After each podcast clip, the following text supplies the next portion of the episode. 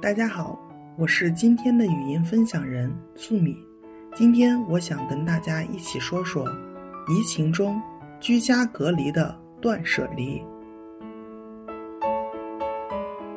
平日里热闹喧嚣的街道，因为疫情风控管理变得异常的安静，让每一个生活在都市中的人都觉得有些凄凉。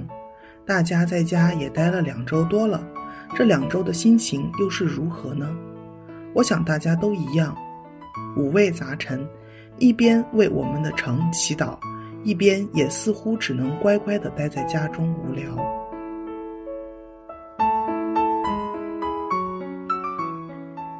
在狂热的大环境中，城市的暂停键让我们被动的接受这突如其来的一切，保持平常心也成为了一股清流。似乎是上天安排好的，让我们能够为自己的精神来一次断舍离，把关注点回到自己身上，回归于精神，回归于内心。刚接到要封城的消息时是意外的，但也在意料之内，毕竟那几日的确诊数字是每日剧增的。也庆幸自己前两天出门买了两大兜菜和水果，可是突然的命令还是会影响到自己的生活。时间乱了，不用每日奔波在路上，睡着前是家里，醒来还是一样的。前两天内心也是焦虑的，后面发现这种状态不对，于是想到了“断舍离”这个词。合理安排了一下时间，规划好之后便开始行动了。因为家里有孩子，满屋子的玩具让家显得格外脏乱差。于是第一件事，我就选择先收拾好玩具，顺便给孩子的玩具来了一次大型断舍离。把玩具整理分类，用大箱子、小箱子码好装好，那一刻内心平静了很多，家也有了家该有的样子。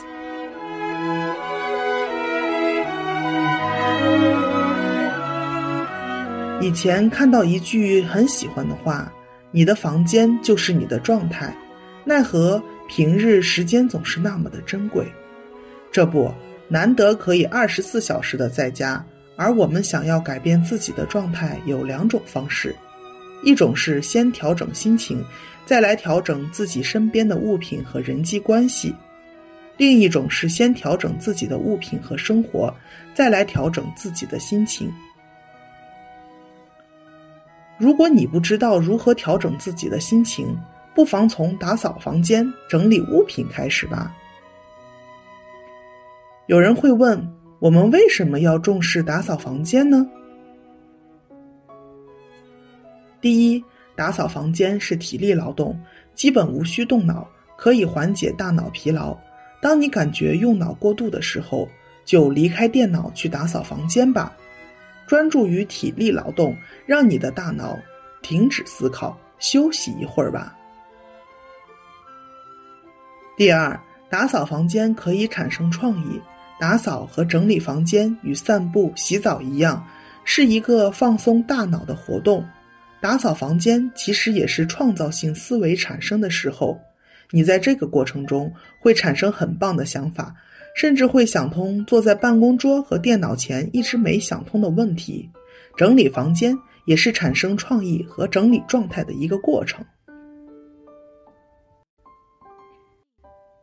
第三，干净明亮无杂物的状态会让你的心情愉悦。面对摆了一屋子的玩具、塞满杂物的房间，连吃饭的桌子都放满了小零碎，你的心情不仅不会好起来。还会更加糟糕。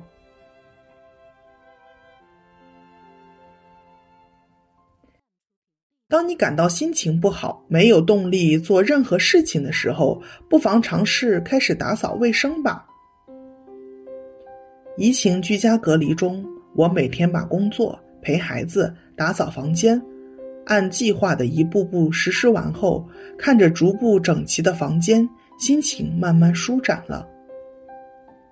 我的原则就是不能一口吃个胖子，打扫卫生也是划分区域、划分类型的，每天只具体安排一大项，比如书柜、客厅、卫生间，这样一点点去完成。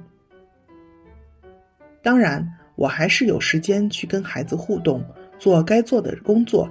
家人看到我的行动，也慢慢加入进来，收拾自己的手边物品。就连调皮捣蛋的孩子，也做着力所能及的小事。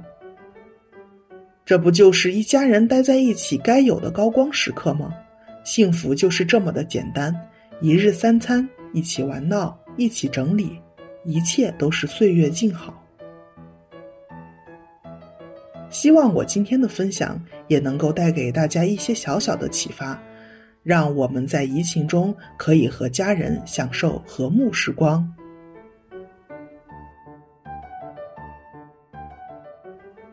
这里是幼为心理，我是心理咨询师素米。虽然我们只是心理学界的一个小树苗，但是我们努力做到最好，用真诚的态度、客观专业的方式。向每一位愿意关注我们的人分享一切你想知道，而我们又恰巧知道的心理学知识。